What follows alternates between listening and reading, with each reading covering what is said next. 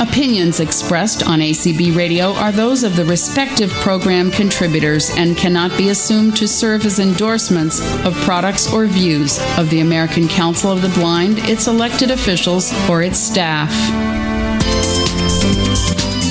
Sign up for our announcements, send a blank email to radio announce plus subscribe at acblists.org. That's radio announce plus subscribe at acblists.org. Good morning, or ah, listen to me. I'm already in Australian time. Good evening, everybody, and welcome to Out of Sight Adventures. I am Brian. Terry has taken the night off because she doesn't like to fly over 20 hours to go somewhere. So she's taken the night off. I have an incredible crew with me tonight. First, our pilot and host is my lovely friend Desiree. Hello, Desiree. Hello, hello. And then taking us out into Radioland over the stream is Darrow. What's going on, Darrow? Good day, mate. All is well. Awesome. Darrow's going to be an intricate part of this call, and you'll see why as we go along. Desiree, please tell us what's going on. Well, we will be landing at 10 a.m. Um, Sydney time. Uh, expect a high of 77 and a low of 55. The t- current temperature is 53 degrees and delightfully sunny. Uh, if you are traveling from the East Coast, it'll be a 27 hour trip. If you're traveling from the West Coast, yes, it's only 14 and a half hours. So there you go. Oh, yes. And the uh, exchange rate is for it's um, one US dollar to a dollar 31 currently. Cool. That's what I know. Awesome. Awesome. Thank you so much, guys. We are getting ready to take off. So please get your chairs to the full upright positions. Trays, tray table is locked. Make sure that you are comfortable and ready for this wonderful long 13 second flight we're about to take. Are we cleared for takeoff? We are clear for takeoff.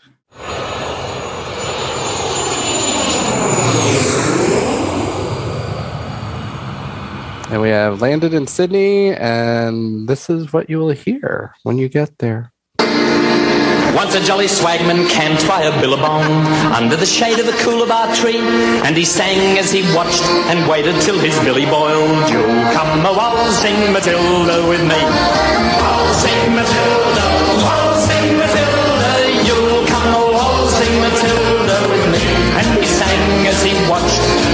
till his billy boiled. You'll oh, come Matilda with me. So that is the famous Australian song Waltzing Matilda, which I thought for years and years was about dancing, but it's not. It's about a hobo whose little swag bag he called Matilda and going around Australia was Waltzing Matilda. And there's all sorts of Australian references like Billabong, which is a large body of water. The Billy is the tea boiling over the thing and all sorts of fun things. So you can do a lot of research on that song and find out some really cool things about Australia. Hence, we are now in the Travel Geek segment of the show. If you haven't figured that out already, ladies and gentlemen, this is my favorite part because this is where I get to bore you with tons and tons of facts about the places we're going. So, we are going to Sydney, Australia. Um, this place has a population of over 5 million people in the next 15 years. They expect that to go up to 6 million people. It makes it the largest city in Australia. Um, Australia is about the size of the United States land-wise, but it has about uh, one twelfth the population of the United States. So they have a lot of land out there that's not populated, which is probably preferable to most people.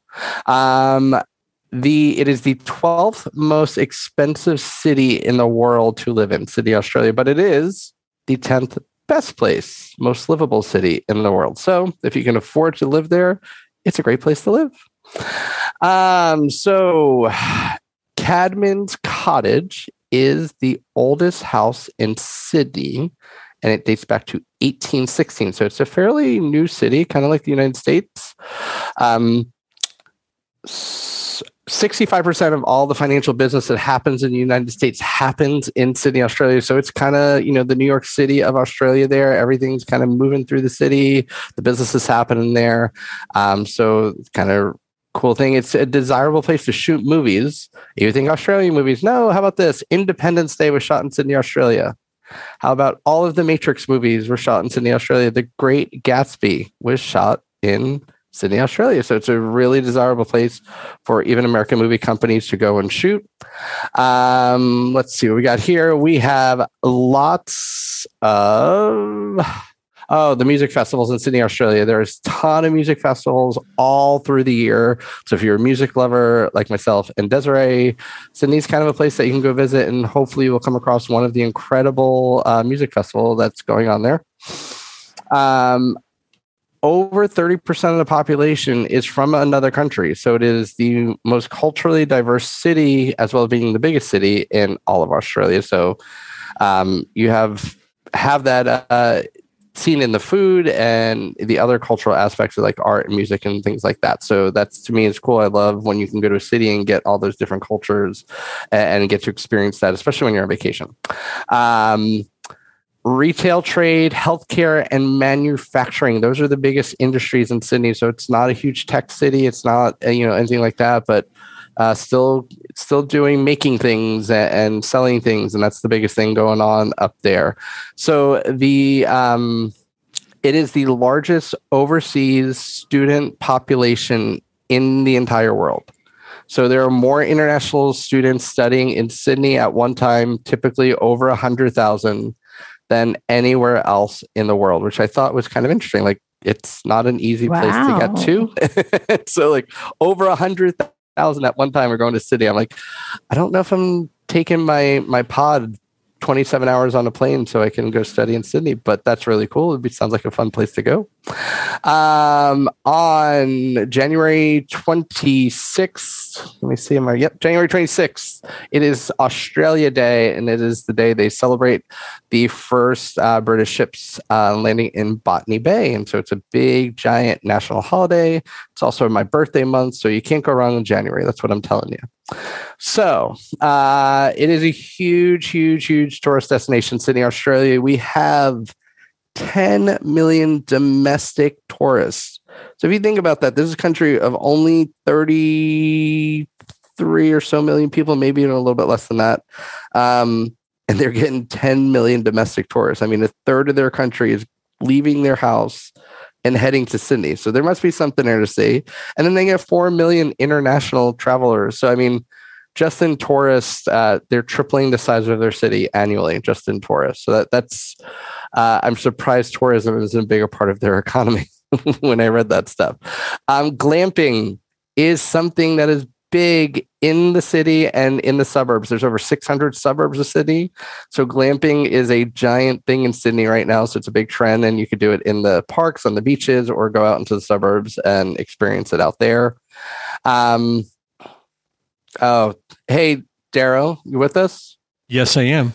What would somebody from Sydney call themselves? A Sydneysider. Yeah. So if you are from Sydney, you're a Sydneysider.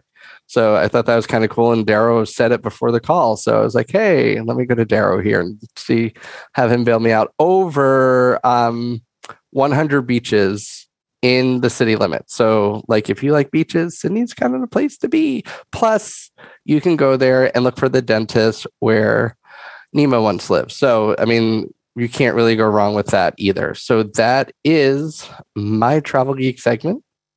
Um, we have a couple of people that are going to help us out with this call. So is Michelle with us yet? Uh, yes, yes. Hey, I did see a Michelle. Michelle. Are you with Hello. us? Hey, Michelle. Now, for those of you who are a regular listeners of Out of Sight, she may sound familiar.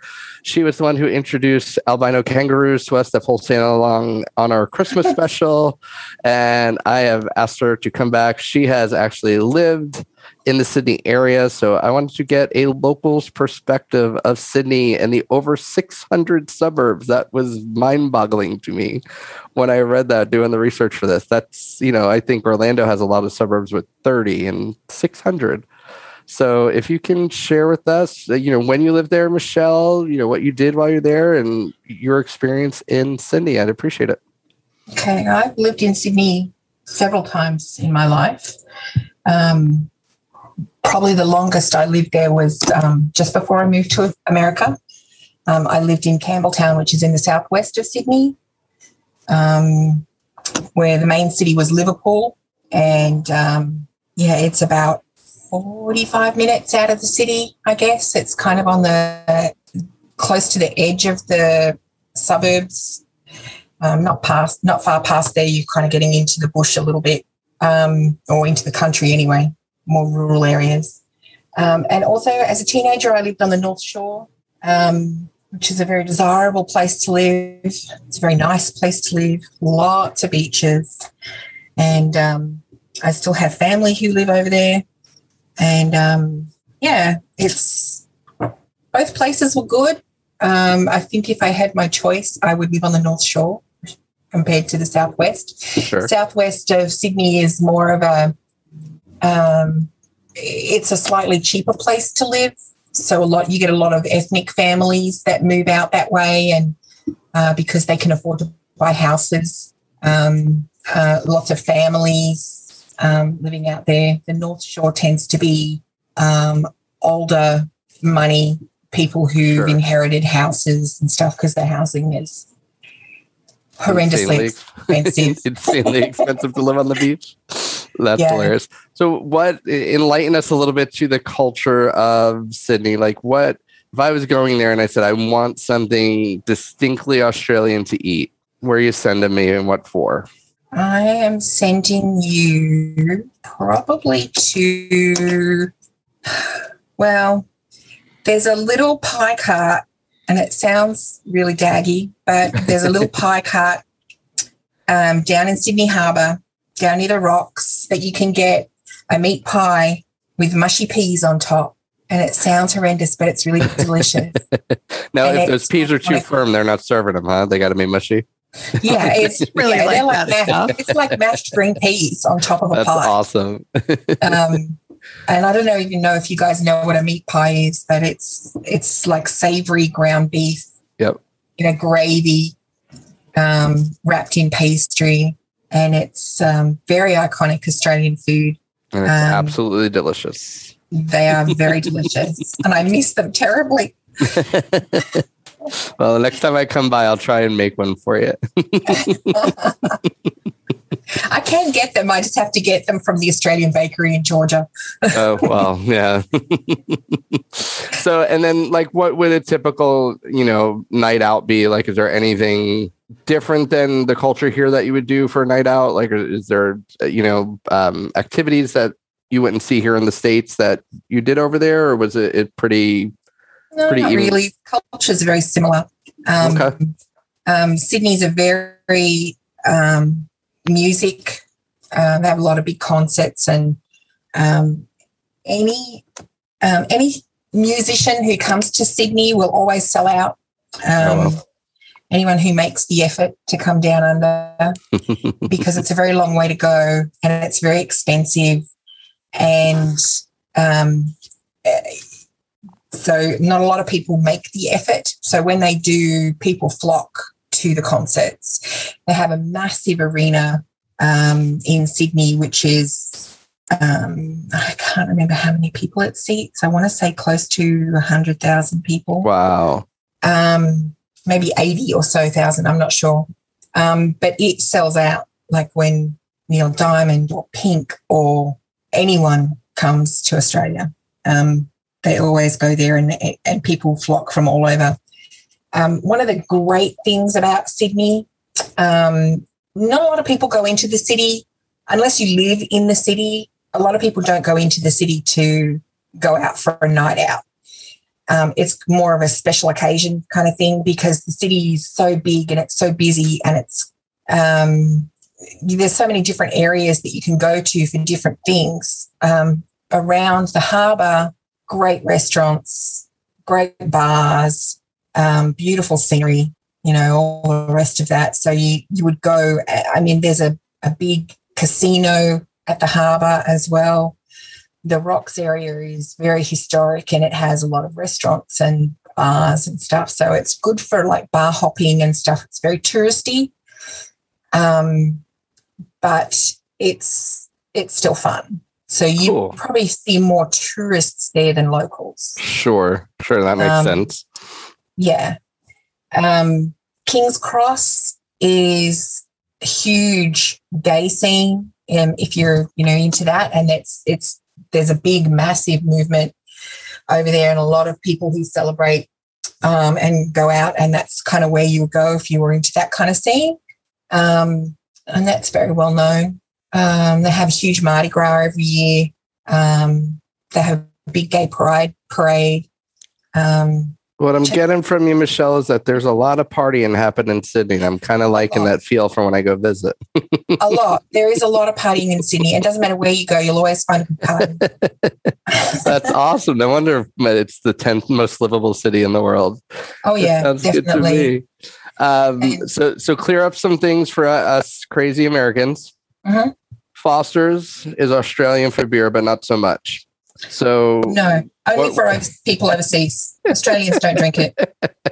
so what, what, what would you say the top beer in Australia would be? Oh, they like their Coronas. Probably a Tooheys. Oh, Tooheys good. This is Daryl. Can I Um, butt in? Yeah, absolutely. do peop- Darrow Michelle- lived. So, just for those of you guys in ACB that know Daryl, Daryl lived in Australia, I believe, or at least Well, worked I there for a commuted long there. period of time. Is you is VB there, still yes. the popular beer there? VB Victoria Bitters. Yeah, it's, yes, some places. Yeah, I remember that was a great beer. yeah, yeah. you can't get for that sure. anywhere in the United good- States, It's though. a I good believe. cheap beer for people to drink, you know, all the time. Oh, well, I was young when I was there, so that explains that. Yeah, yeah. Uh, I'm making my beers to drink list as you guys are talking. So, and if you said if you had to go to a restaurant and the one iconic Australian meal, because we're foodies here. I know you said the the meat pies down down on the street cart, and I love street food. But if you were going to a restaurant, what would be the one thing like you have to get this when you're in Australia or Sydney? That's really hard because Australian food is very international. Okay, that Um, makes sense. They don't really have their own like food that they're known for because it's so multicultural, because it's so diversified. Um, there's a lot of mixture of foods. So um, Australian cuisine tends to be very fusion. Okay, that's cool. Yeah. So I like yeah. that. Um, but then in Sydney also there's um, Cabramatta um, is a huge Asian area where a lot of Vietnamese people live. Um, great food out there, fantastic food, really good markets. Um, and I hope everybody's taking notes. dude. She's giving us like off the off the beaten path. yeah, So you like the dim sum there, huh? yeah, dim sum's really good in Cabramatta. Awesome. Awesome. Well, Michelle, thank you so much for coming on and sharing some of the local insight with us. We truly, truly appreciate it. And uh, next Christmas, we expect you to come on and actually sing the kangaroo song. Six Uh, sure, do that. so awesome, Michelle. Thank you so much. The- Michelle is by far my favorite Australian. So that's why I keep having her on. Thank you so much, Michelle. Michelle, have a great night. You're very welcome. You too. Awesome. So, all right, guys. So we said there is a hundred beaches. So we're gonna get ready to go to the beach. But before we go, Desiree, let's eat because I'm hungry. Really? You want to eat before swimming? Absolutely, get 'cause a that's an no. That's an old wives' tale. It's not gonna happen.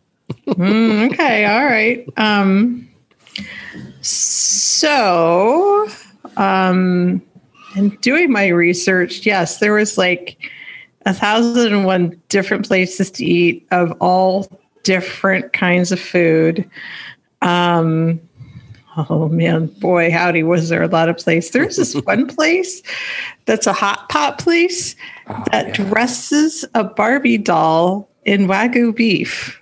And then as you're, you know, because because it's a hot pot place, you have, you know, you're cooking there at the table and you undress your Barbie doll from That's- Wagyu beef. That's definitely disturbing. Uh, look, I don't even know what else to say to that. That's got to be for the tourists. Come on. oh, 100%. 100%. Oh my. But the place I found most interesting was called um, Milne, and it's from a Swedish chef who came there, and uh, the, the their theme is Thor and Vikings, and they've got 400 different kinds of whiskeys. That makes me so happy. um, you can get hot meats there. Uh, they are known for their dry aged beef and bona fide rotisserie chicken. I know you always hear about rotisserie chicken. No, no, no. They actually put it on a stick over a fire. Like that's what they do there. Um, when you order some sort of meat of some sort, they bring to your table a selection of knives to choose from, and these are huge. Like you go to Outback Steakhouse and you think they give you a big knife. No, no, no, no, no. um, and the handles look like they're made out of bone or antler or something. So, you know, like you really feel like Viking. Hello. So I can I can get like the Highlander sword to cut my steak up with. Um, possibly, but that's Scottish, man. I know, Um, but still, it's, it's still the Highlander sword. Well, true. Um, they um, have drinks you can get like in a horn. And it just sounds like a really amazing, like that sounds like a f- definite tourist, but food adventure that you, you know, hard to find. Um, they also, I thought this is pretty cool, have their own cocktail book and cookbook from the restaurant so you can make the cocktails that they have. Um, one of their cocktails that they were showing on video had purple flames as they were high pouring the beverage into its cup. I was like, oh my goodness. Yes, please. um, so so yeah total experience another experience i ran into is that sea life the sydney uh, aquarium has private dining. I thought oh that's interesting. That would be a thing. Um, so it offers a self-guided tour three course dinner drinks and six different intimate de- dinner locations. So uh, uh, they offer it in their day and night at the reef zone area. Uh, that sounds really terribly interesting. They equated it to eating, um, dining next to the Great Barrier Reef. And I was like, hey, that, that's a lot of wildlife to look at. Yeah, and if you've never done anything like that, luckily I, I've been able to do something like that.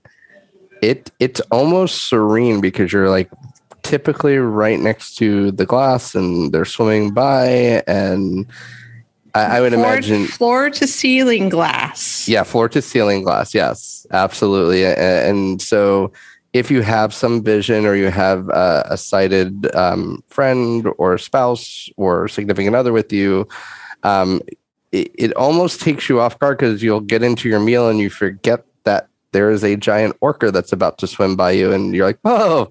And when you're that close to them, not sitting in the stadium, you, you realize how large they are. And then uh, another experience I had was was in closer to a shark tank, and so that had much more you know sea life in it, and you're just like, what's going on here? It's crazy, and, and it's a very very cool experience. So that that's awesome that you said brought that up because I'm like, yeah, that that's something you would definitely want to do. Yes. Um, places of note, if you are a David Chang fan, which I am, um, he started a restaurant in New York called Momofuku and it branched out. So there's several different Momofukos. Uh, so there is a Momofuku. I think it's pronounced Si- Sibo in they're in Sydney, and like all the other Momofugos, they specialize in interesting combinations of food, um, like um, fried chicken served with caviar, of all things. Like, what? But apparently, people say it goes really well together. Um, so they have a constantly revolving menu there, depending on season, what they can get. Another place is Fire Door. They have their menu is based around wood fire, so like all of it Mm, yeah, I mean, yeah Yeah, and they also do dry aged steaks there. Um, Dirty Dicks, they are known for their old English themed restaurant, including costume, music, and food. Nice. And Don't bring that up. Scary, horrible memories. uh-oh. That's You've been there, good. Michelle? Yeah, once or twice. Once or twice. Um, I love it. and the last place that seems to if you if you want a good seafood fix is the sydney fish market and they have a variety of places to eat there everything from super fast to like sit down you know lounge have a have a cocktail of some sort Awesome. so there you Well, go thank you for making me really, really hungry because I started my liquid diet today. So now I'm starving. you're welcome You're the best. Um, now, I if you know. can, if you can uh, tell everybody how to raise their hand, because this is what I want. We have Michelle's who's still with us, which I appreciate. Darrow, who has spent lots of time in Sydney. So, if you have any questions for our Sydney experts, or if you have any Australia stories or things that you thought might be true that probably aren't because we're Americentric and don't learn about other cultures. Uh, we want to hear about what you got going on or what your questions are. So, Desiree, tell them how to raise their hands, please. If you are on a PC, it is Alt Y. If you are on a Mac, it is Option Y. If you are on a smart device, whether it's Android, um, the Siri device, or tablet, whatever, you're using the app. So if you look in your lower right hand corner, you'll find a little more menu, poke it, and you'll find the um, raise hand button. If you are on a phone, then press star nine. And do we have any hands going up to talk to us tonight? Anybody We- out there? We do. We have a Okay. number that ends in 704. 704, you're on the air. Hi, hi, that's me, two seven seven zero four. Uh, this is a, I don't know about this question, but I've heard that kangaroo, maybe kangaroos are, are kind of like rabbits here. I heard kangaroo meat is delicious. Is that served in Australia? I, I hear it is. I, I don't. I, it might be served in Los Angeles and other places, but it's it's not not where I live, though. Thank you. Well, I, I thank you. So I have had kangaroo meat, and I have the palate of a kindergartner. And it Yes, was you do. Uh, yes, but I had it because somebody snuck it onto my plate, and it was absolutely delicious. Uh, but um, Michelle, have you had kangaroo meat before, and did you like it? yes, it? I have. Yes, I have. And it is very delicious. It's very gamey. Um, Yes. It's kind of like Ooh. venison, like a deer. Yeah, I would agree with that. And what about you, Darrow? Did you like the kangaroo meat, or did you not get that adventurous over there? I did not get that ven- adventurous. I fed the kangaroos, but I didn't eat them. Ah, very cool. Uh, Mine was in an egg roll, so it, it had a little bit of a texture outside of the meat. So I think that's why I, I liked it a little bit more. So, do we have It's anybody else? Yeah, I would agree. And yeah, mine was spiced really well. But yeah, you're right. It was, it was definitely a little gamey, and that's when I knew it wasn't beef. And I was like, "What are you guys doing to me?" Um, but they enjoyed it. Tricking All the guy that didn't try anything. Number ending in 458. Four five eight. You're on the air. You'll have to unmute yourself. Four five eight. Press star nine to unmute. In the meantime, we've got Pam. Hey Pam, how are you?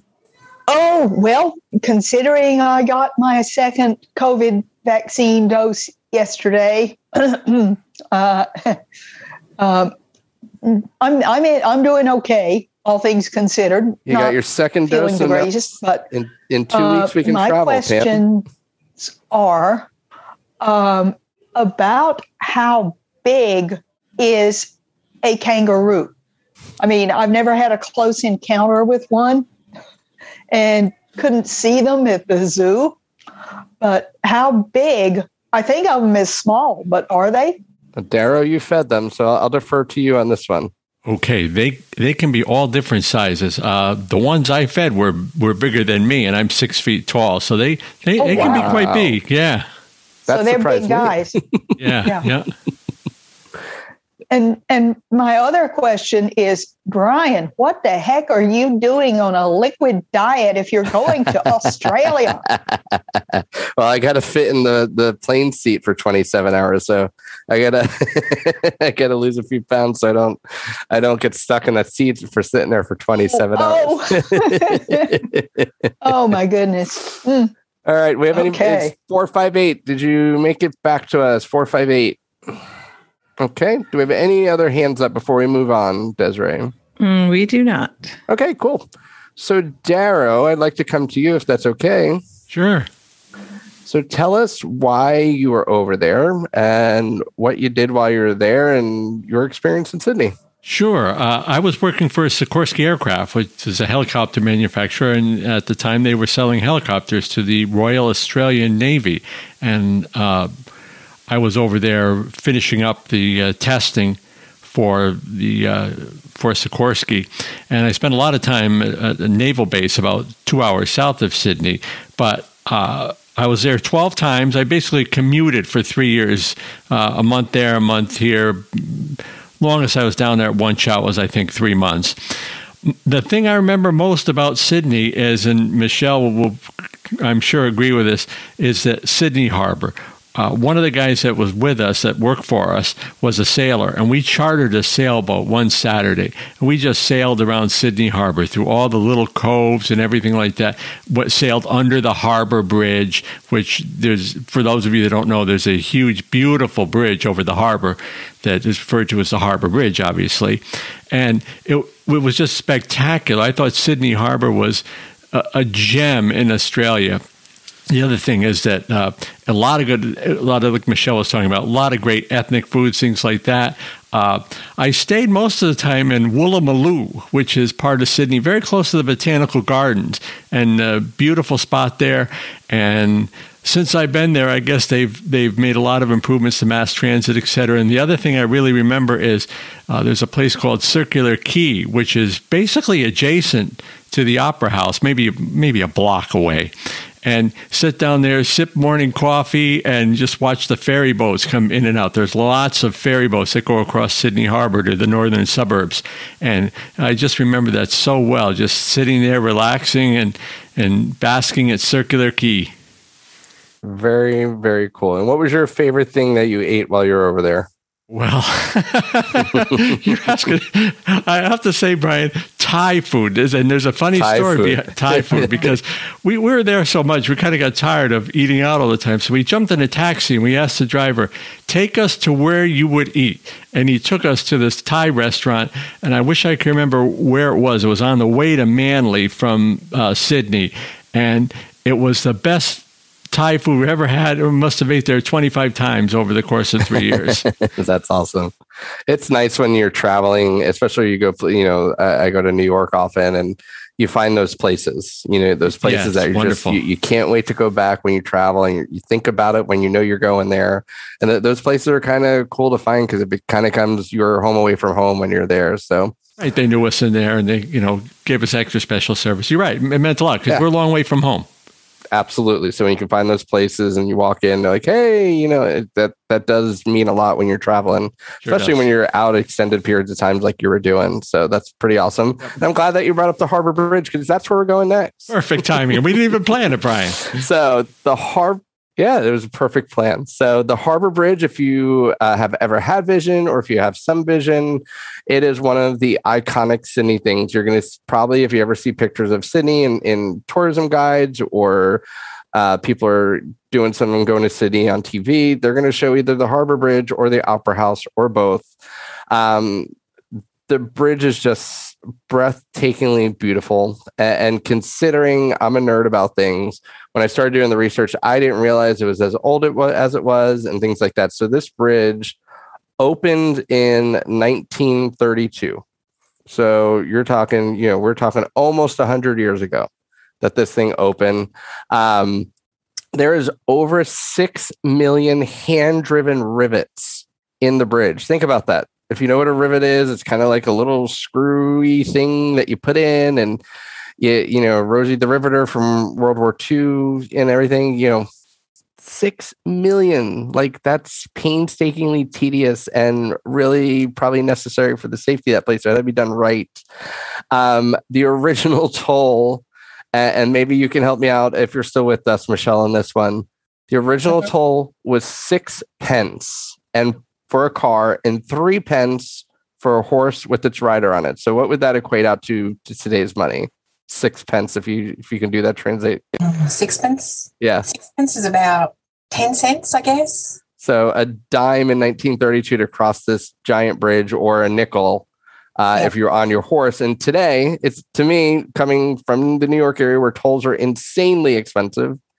Uh, it's only three dollars and thirty cents now for a car, and unfortunately, your horse can no longer cross. So, Oh, Too darn. dangerous. But I thought three dollars and thirty cents. That's really reasonable for a a bridge that needs that much maintenance and all that, and the fact that it is the world's largest steel arch bridge. So I mean, you got this giant bridge that needs upkeep, and the tolls take care of that. So yeah, I mean, it's it's impressive that they've been able to keep that toll down um, for so you know for that little. Um, so it is the length of it's 1149 meters or approximately six 3770 feet somewhere in that range. Um, so it, it's you know you're you're getting up almost to three quarters of a mile uh, on a bridge over water. So if you get nervous on bridges that are long you may want to take a boat because it, it's, a good very length. bridge. it's what? I'm sorry It's a very secure bridge. very secure bridge. Yeah, and the cool thing I found out too is the pylons that you see that you think, oh, the, these are for no, they're they're there for decorations because it's literally seven. I have it here somewhere. Give me a second. Um, there's a ton. The steel. Sorry, I'm going through my notes. Um, fifty-two over fifty-two thousand tons of steel to construct that bridge. So yes, uh, secure is probably an understatement. Um, so yeah, it's uh, those pylons that you see that you think are oh yeah they're there for a bit. No, they're they're there just to make it look pretty. And can I give Um, you a bit of trivia about, about the bridge? Is it a suspension bridge? No. No, it is not. It's a steel arch bridge. Okay. Yeah. Um, Paul Hogan. Yes, that was my last thing. I love it. Go ahead. Say it, he Michelle. Was, he was a painter on the Sydney Harbour Bridge. That was his occupation before he got into comedy. Oh, that's true. Yep. That was my very last thing. I love it. I have Paul Hogan was a rigger on the bridge before he was Mhm. famous. And for those of you who don't know who Paul Hogan was, he was Crocodile Dundee of the 80s movies and a lot more, probably fam- more famous over in Australia than over here. But yeah, Crocodile Dundee was a pretty big deal in the 80s, and I'm an 80s child, so I love it. Um, the bridges, I thought this was really cool. The bridges load capacity was tested by taking 96 steel steam locomotives and pulling it in different directions. That's how they tested the load capacity. I was like, I Wow. wish there was video of that somewhere that I could watch because that would be really cool to see. I was like, that was really awesome to me. And um, the steel uh, for that was made for the bridge was 79% um, from England and 21% um, Australian steel. So that is the Sydney Harbor Bridge, which is featured prominently in the Pixar movie Finding Nemo, which I'll keep talking about because I love that movie so much. And if you ever want to see New Year's celebrated really well, Australia is the second place in the world to get to have the New Year, and they do a spectacular fireworks display from the bridge and the Opera House over the harbour. It is unbelievable. Well, now now you said that. Now I'm going to ask you. I'm going to put you on the spot. So I, I saw that, but I also know that the Chinese Lunar New Year is a big, big celebration in Sydney. They even turned the the Opera House different colors to go along with it. So, which would you say is a better experience if I'm traveling over there? Do I want to go for the Lunar New Year, or do I want to go for the traditional New Year? Traditional New Year for sure. Traditional New Year. Okay. Um, they light up the Opera House several times throughout the year. Most major holidays, um, they'll light up the Opera House. They even have a big festival of lights um, at one point through the year, and I can't remember what month it is. I think it's around May. I want to say. Okay. Um, and they light up the the pillars on the bridge. They light up the Opera House. They light up the rocks um, on the buildings in Sydney. They they do incredible displays of lights and pictures on um, the Opera House, especially because it's so white. Yeah. and the sails just allow itself to be a big screen. Um, it, it is really spectacular. Very, very and the cool. best place to be if you go for New Year is on a boat on the harbour. Unbelievable. on a boat on a harbor with Sounds Mhm. amazing. tons of exploding things It is going around. incredible. well, they do it from several locations around the harbour, but they focus mainly on the bridge and the Opera House. Very, very And- cool. But it, it, it is incredible. That's awesome. Well, now I'm gonna I'm gonna let you correct me if I say this wrong, and I'm pretty sure I'm gonna say it wrong. Um, so we're gonna go to Sydney Opera House because that's what we just talked about, and like anything Sydney, probably I think hands down the most iconic structure in all of Sydney. Um, uh, if you showed somebody a picture of it, they could tell you right off what it is. I think there's very few people in the world that don't know what it is, uh, and, and I I would imagine that if you're going there, one of the things on your to do list is to go to the Sydney Opera House.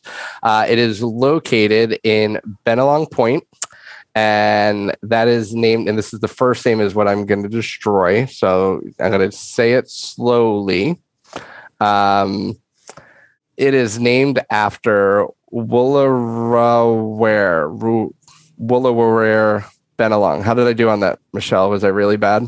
I'm trying to figure out where you mean. Wool Woollarawarre uh, Bennelong, who was a senior member of the Eora people when the natives when the British arrived, and that's why it's named after him.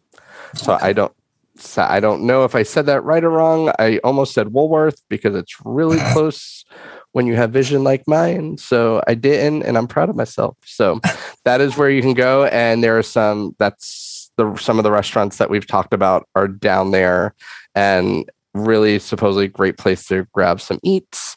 Um, there, um, the Sydney Opera House was the the opera house of delays uh, and costs. So the original cost was estimated to be seven million, and by the time it was done, it was over one hundred, well over one hundred million. Most of it paid for through a um, lottery. And it was estimated that it would only take four years to build. It took 14 years to build. so they they underestimated a lot, but came out with a great result. Um, Queen Elizabeth II opened it in 1973, but the first person to perform there was Paul Robeson, who was a famous um, classical musical theater singer, and he climbed up on the scaffolding and sang "Old Man River" during lunch to the construction workers in 1960. So he's officially the first person to perform at the Sydney Opera House, which I thought that was kind of a cool, nerdy thing to know. Um, it was added to the UNESCO World Heritage Site in 2007. I don't know what took them so long, but in 2007. So that is another World Heritage Site that I need to go visit. Uh, if you don't know what that is, do a little research. It is a great way to plan your vacations around the UNESCO uh, World Heritage Sites. Um, the white roof that Michelle made reference of, if you can't see and you can envision or have an idea of what white might look like, uh, the absence of color, it is about as white as it gets. And there's over 1 million roof tiles uh, to create that. So much so that seven um, large aircrafts, I've had, they were A, and maybe Darrow, you with your aircraft background, A 830s. Does that sound right for an aircraft? Nope. Seven of them can fit across the roof. Of, so if you can picture seven large jets, commuter jets, Probably A330s, probably. A330s, and touching wing to wing can fit on the roof of this in the Sydney Opera House, which I thought was pretty, pretty impressive. Um, so what do we got here? I don't know what I typed. See, this is what happens when you type and can't understand it. Hello. Um,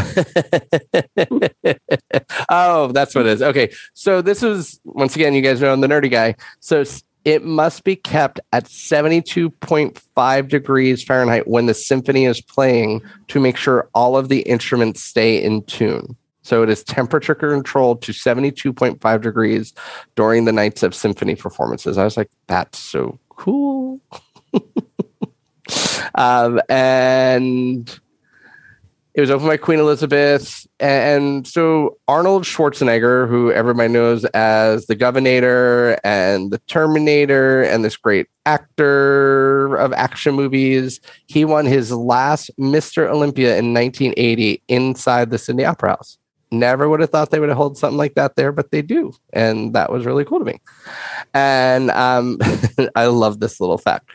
Nets were installed over the symphony in the 1980s after a chicken, live chicken, fell off of the stage onto a cellist's heads during an opera.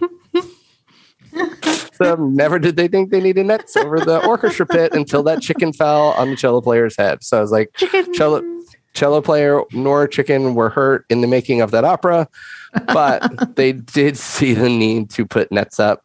Um, and then the water from Sydney Harbor is pretty cool year round. And so they actually use the water to cool the opera house. There's 35 kilometers of pipes that come, take the water, run it through, and push it back out into the harbor. So I thought that's a great way. Oh, way. that's of- clever. yeah, I was like, that's that is awesome.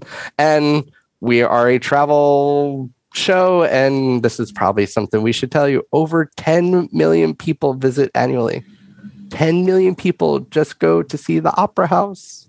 I was like, that's nuts. But that's why I'm gonna go when I go because I really want to go to the opera house because I'm a music geek. You So- can't miss it. The Opera uh, House, the bridge, Circular Quay, they're all like right there in the city. You can't miss them.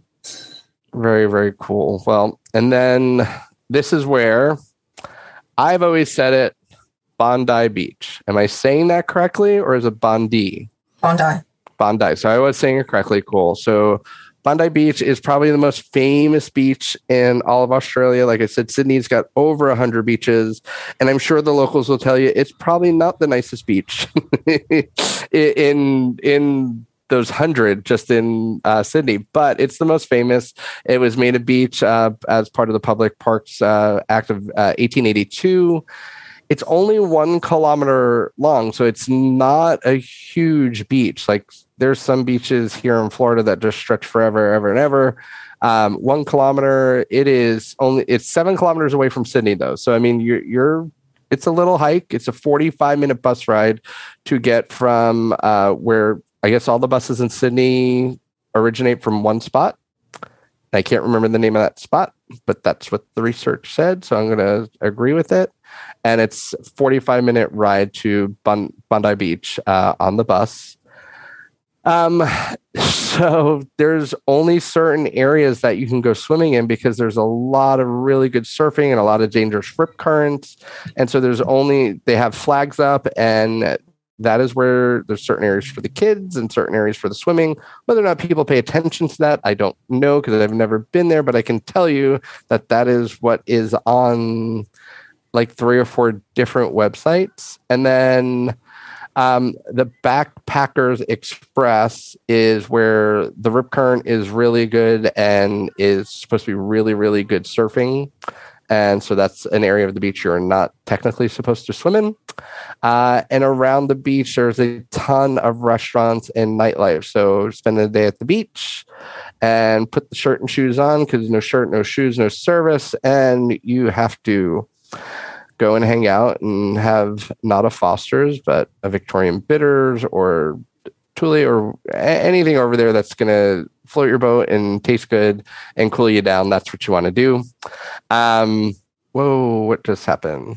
I have a question for Michelle. Yes. So I watched the show Bondi Beach and shows mm-hmm. plural Bondi Beach and Bondi Vet. How accurate is the show Bondi Beach? And for those who don't know, it's about Bondi Beach and the lifeguards there. And everything that she's talking about can be found on YouTube because I watched multiple episodes over the past couple of days. It's all on YouTube. All you have to do is just Google, uh, go into your YouTube search and put Bondi Beach, and like literally, that's that's all you're going to see for two or three pages is that episode. So that was Well, actually that my last thing been was airing for like years. yeah. So I, I actually on my notes says reality TV gold on YouTube. That is what I what I put on my notes. So you you, you got me there.